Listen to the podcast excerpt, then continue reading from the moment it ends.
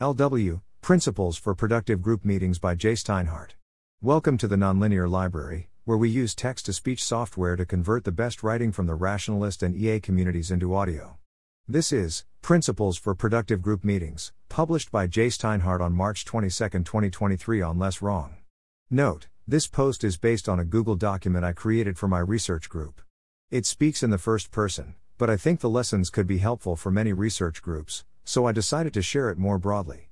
Thanks to Louise Verkin for converting from Google Doc to Markdown format. This document talks about principles for having productive group meetings and seminars, and to some extent a good group culture in general. It's meant to be a living document. I've started it based on my own experiences, but ultimately our seminars and group culture come from all of us together. So if you have ideas you want to add, please do so. I'll start by talking about an important concept called psychological safety, then discuss what I see as the goals of our research group and how that fits into presentations and discussions in seminars and meetings. I'll also provide tips for asking excellent questions and some general philosophy on how to hold yourself to a high standard of understanding. Psychological safety. Psychological safety is an important concept for fostering creative and high functioning teams. I would highly recommend reading the following two documents to learn about it in detail. What do psychologically safe work teams look like? Manager actions for psychological safety. To summarize, a psychologically safe team is one where members feel like they can make mistakes without it affecting their status in the group. It is easy to give and receive feedback, including critical feedback, without feeling attacked or like one is causing trouble. One is allowed to and encouraged to question prevailing opinions. These are especially important in research environments, because questioning and risk taking are needed to generate creative ideas, and making mistakes and receiving feedback are necessary for learning. In general, I would encourage everyone in our group to take risks and make mistakes. I know everyone holds themselves to a high standard and so doesn't like to make mistakes, but this is the main way to learn. In general, if you never do anything that causes you to look silly, you probably aren't taking enough risks. And in another direction, if you never annoy anyone, you probably aren't taking enough risks. Of course, you don't want to do these all the time, but if it never happens, then you can probably safely push your boundaries a bit. Fostering psychological safety. As a group, here are some general principles for fostering psychological safety among our teammates. Assume your teammates have something to teach you, and try to learn from them. In discussions and debates, aim to explain, understand, not to persuade. Adopt a frame of collaborative truth seeking, rather than trying to win an argument. Acknowledge and thank people for good points, questions, slash presentations, etc. Invite pushback. Welcome and encourage newcomers. In addition, there are a couple things to avoid. Try not to talk over people. Sometimes this happens due to being very excited and engaged in a conversation, and don't sweat it if you do this occasionally, but try not to do it habitually, and if you do do it, make sure to invite the person you interrupted to finish their point. Avoid making broadly negative or dismissive statements. Even if you personally don't intend such a statement to apply to anyone in the group, it's inevitable that someone will take it personally. It also works against the principle of questioning prevailing opinions, because it implies that there's an entire area of work or claims that is off limits, as an example. When I was a PhD student, a senior person often made claims to the effect that research was pointless unless industry people cared about it. This made it feel discouraging for me to do my, at the time, more theoretically oriented work, and I abandoned at least one valuable project because of this. With the benefit of hindsight, I don't think that person actually would have endorsed the literal claim I wrote above, but that's exactly the point I'm making. It's easy for other people to overinterpret claims. Group goals and group meetings. In my view, our group has three major goals. Do excellent research. Help each other to learn and grow. Help the world. In the context of group meetings seminars, we can promote these goals in the following ways. Hold yourself to a high standard of understanding, see below for more on this. In other words, don't just follow the individual steps, try to understand why things had to be this way and not any other way. Asking questions about this not only helps your own understanding, but also pushes the speaker to clarify their own thinking, thus promoting the goals of excellent research and of learning. It's okay and encouraged to tie things back to the bigger picture. Excellent research is not only technically sound but also well motivated. Understanding the bigger picture is also especially important for helping the world. Try to ask questions in a way that succinctly models your own thinking process. One of the most valuable aspects of group meetings is that you can see how other people think, which helps learning. As a concrete example, sometimes in applied talks we ask questions that are very specific and only make sense to people immersed in that area. This is okay, but it's better to ask the same question in a way that lets people not in that area see why the question is important. As a speaker, don't aim for the standard of defensibility. Instead, aim to convince the audience that you are onto something important and exciting. This is a different but not strictly higher standard, since it might involve saying some things that are only partially defensible. Similarly, as an audience member, don't be satisfied just because there's nothing wrong. Try to understand why a project was important enough that someone was excited to spend months of their life on it.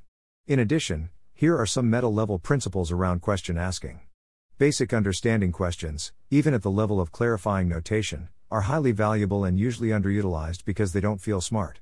I encourage everyone to ask these questions when they have them if you're confused, probably someone else is too, and it's valuable feedback for the speaker. I try to pay attention to how many other questions are being asked. If no one is asking questions, I'll try to ask one to break the ice. If lots of questions are being asked, I'll try to filter my own questions for the ones that are highest value or most different from what's already being discussed. I also try to pay attention to how many questions I personally have already asked. If I haven't asked a question yet, I feel very free to ask one. If I've asked many already, I again try to filter for the highest value ones. As an audience member, you have much more cognitive bandwidth than the speaker. It's therefore helpful to take the extra time to formulate your question to be easy to understand and engage with. It's also good to state it succinctly when possible. Time spent formulating a question is time spent only by you, but time spent asking answering it is spent by everyone in the audience. Seminar norms. The culture of a good seminar is different from the culture of everyday conversations, in a way that might not be obvious if you haven't been immersed in it for a long time. I've already gone over that to some extent above, but below I'll elaborate on some specific points in more detail, and lay out some helpful rules and norms that are usually unstated. Audience culture. There are many everyday social norms that hinder us from seeking a high level of understanding in a talk. Asking a question feels like a bit on the speaker's and audience's time and attention. We might worry that it's a dumb question, or feel intimidated by a complicated statement that we don't understand. Or conversely, we might worry that it's impolite or aggressive to ask for such a high, and, if we're being honest, demanding, level of understanding. We might worry that we're putting the speaker on the spot and that perhaps they won't be able to answer and that will make the speaker look dumb. These are all natural and common thoughts to have from the perspective of everyday culture. But in my opinion, they come from a misconceptualization of seminar culture. Here is a conceptualization that can help dissolve these thoughts. You have a right to understand. If something is said in a seminar, you have a right to understand it. Science progresses not by ineffable truths that cannot be explained, but by clearly articulated common knowledge. It helps to also remember that. If you don't understand something, it is likely that many other people do not as well. Articulating a confusion is often itself a useful intellectual act. Sometimes we may not even realize that we are missing something until it is pointed out. Asking questions shows respect. When I ask a question, it shows that I am interested enough in the topic to engage with it, and that I trust the speaker to give an informative answer. Not asking questions implies that the topic is either not worth engaging with, or that you don't think the speaker is equipped to answer.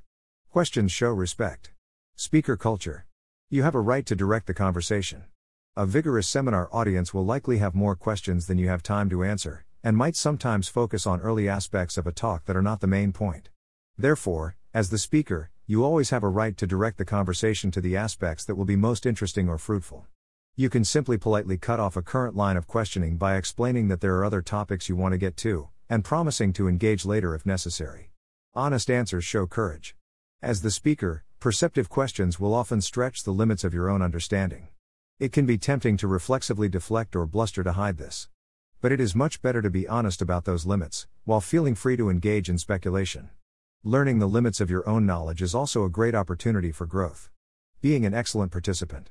The above norms for speakers and listeners set the ground rules for a productive seminar. But there is more you can do to help actively stimulate learning. Here are a few principles. As a listener, be mindful of cognitive load. The speaker has to manage an entire audience of dozens of people, while you as a listener really only have to worry about yourself. So if there's a question that's bugging you, that the speaker doesn't initially give a good answer to, try to do as much work as you can to productively reformulate your question, rather than making the speaker figure it out for you. Of course, sometimes this isn't possible, and the speaker does have the advantage of being the expert on the topic. But it's good to try to offload cognitive load from the speaker whenever possible. As a listener, be mindful of tone. This is in some sense a corollary of cognitive load. Certain tones take extra effort to gracefully process or to respond to, for example, dismissiveness, condescension, extreme assertiveness, etc. We should mostly want tone to be fairly neutral, neither timid nor overbearing, but curious and assertive. As a speaker, be mindful of tone. Treating questions dismissively will ensure that other people don't ask questions. We generally don't do this intentionally, but for example, giving a short, confident sounding, but incomplete answer can make it psychologically harder to ask follow up questions. As a speaker, avoid rambling. Sometimes, when we aren't completely satisfied with our own answer, we end up rambling or repeating the same answer in several different ways. This can end up taking up several minutes of time if you don't catch yourself. Once you've said what you have to say, move on to the next slide or the next question. Fine to acknowledge if you think there might be more to say after further thought. None of these are things we will remember all the time, and it's not a big deal if you forget, but these are all habits to aspire to that will improve the experience for both you and others. Tips for high trust environments. For high trust environments, like our own group meeting, we can do even better. Here we can keep in mind that everyone is on the same team, and our goal is to help each other excel. In particular, don't be afraid to ask tough questions. Our meeting is a safe space, and asking tough questions now helps the speaker think through them before they present externally. Hold others to the standard you would hold yourself. From knowing all of you, I know that we all hold ourselves to a high personal standard. We want to do excellent work on the most important problems in ML. Let's call this the standard of excellence. In seminars, I think we sometimes make the mistake of holding the speaker to the standard of defensibility. Can they give a reasonable seeming answer to questions of why how they did something? Defensibility isn't just too low of a standard, it's actually the wrong standard. Any ambitious project is going to go out on a limb in some ways, and there will be parts of it that are more speculative. Optimizing for defensibility leads us to avoid ambition. So get the speaker to convince you that this is excellent, rather than defensible, work. For a completed project, my aspirational goal as a speaker is usually to convince the audience that my work addresses a key issue on one of the most important problems in the field, or ideally the world, and that they should be working on this question if they have the right skill set. I almost never meet this goal, but the point is that striving for it leads me to meet higher levels of excellence over time. I think we should all at least periodically strive for this goal in our talks, realizing that we won't meet it, but that the gap can reveal important lessons or important directions of future work. Similarly, as an audience, we should consider holding the speaker to this standard. At the same time, we should recognize that anyone who is even inviting this standard in the first place is already performing an act of virtue, and that even being able to talk about where it falls short means that it's in a comparison class with outstanding work. On the other hand, many of the presentations in our group are, and should be, on preliminary work or half baked ideas. Here, the above standard is not particularly helpful, and the honest answer to some questions will be I dunno, I just have some vague intuition that this is a good idea. Asking those questions is still valuable as long as they are well targeted, in the sense that we could reasonably expect a more interesting answer than I have some vague intuition, or if they point to a place where it would be particularly useful to refine the intuition. But it's also useful to think in terms of more brainstorm why questions. Have you tried X? This seems related to other interesting thing why, What about this alternative framing? I think your high level question is interesting, but how do you grapple with key conceptual issues Z? Maybe you could try this technique. Actually, these are great questions even for a fully baked talk. But for half baked ideas, we should conspicuously increase the number of these types of questions, because the goal is to help give the speaker useful ideas rather than to construct a thorough collective understanding of the topic. If you're a speaker who feels nervous giving talks, remember that you're among friends whose ultimate goal is to help you do great research. This is the time to take risks, get feedback, and grow. Similarly, if you're an audience member who feels hesitant to ask questions, think of this as the place to expand your comfort zone and try things you wouldn't normally try. And of course, if you have any thoughts or questions about any of this, feel free to leave a comment here or ask me one on one. Levels of understanding. Finally, I want to talk about different levels of understanding, which is, after all, the point of a seminar. Note, the first example below is a bit dense because it's about a mathematical definition.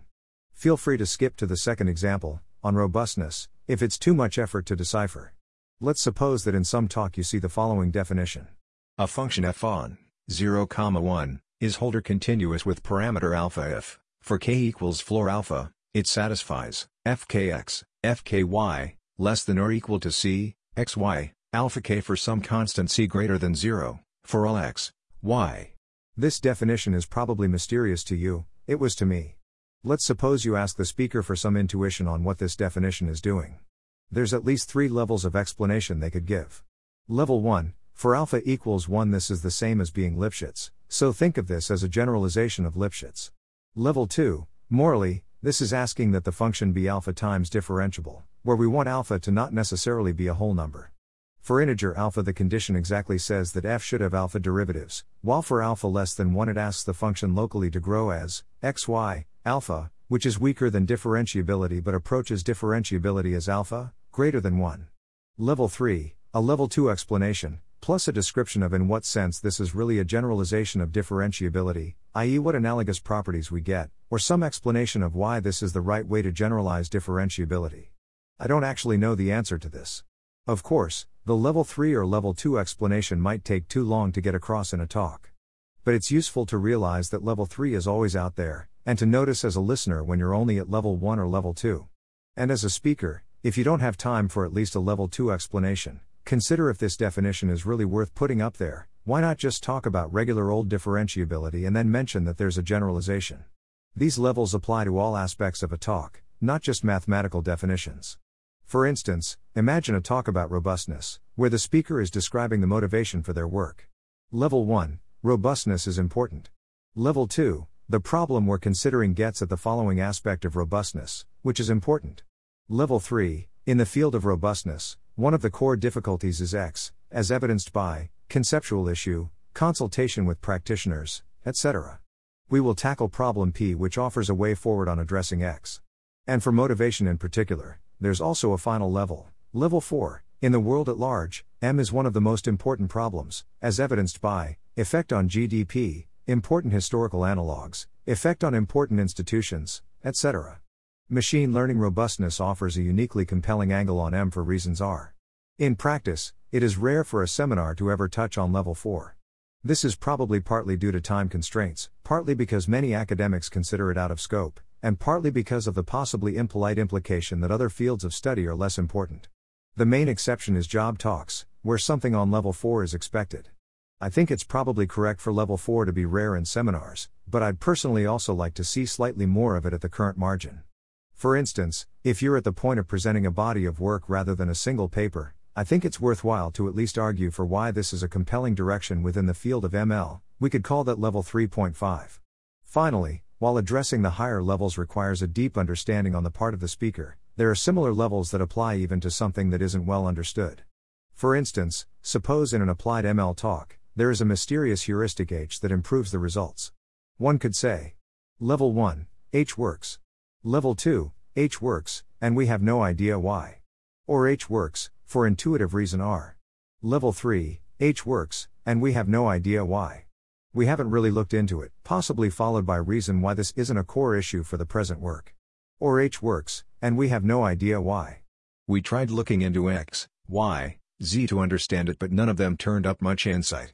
Or H works, for what we speculate is intuitive reason R, but we haven't really looked into it. Or H works, for what we think is intuitive reason R, and here's some additional follow up evidence that seems to support R. Note that at each level, there are multiple possible explanations depending on the speaker's actual level of knowledge. Level 1 simply asserts the empirical observation. Level 2 couples it with the speaker's opinion about the observation, while Level 3 presents what I'd call the full epistemic status surrounding the observation, i.e., what surrounding questions have been investigated and how they support Don T support different theories. Of course, the bottom example in Level 3 is preferable to the top example, but only one of those is an honest portrayal of the work, and the speaker doesn't have the power to change that during a talk. What they do have power over is whether they give a level 1, 2, or 3 explanation. Therefore, as the speaker, have the courage to give a level 3 explanation even if it acknowledges uncertainty, and as a listener have the wisdom to accept such a level 3 explanation and to respect the speaker's courage and integrity. Conclusion Now that we have these levels in mind, we can better understand the seminar norms discussed above.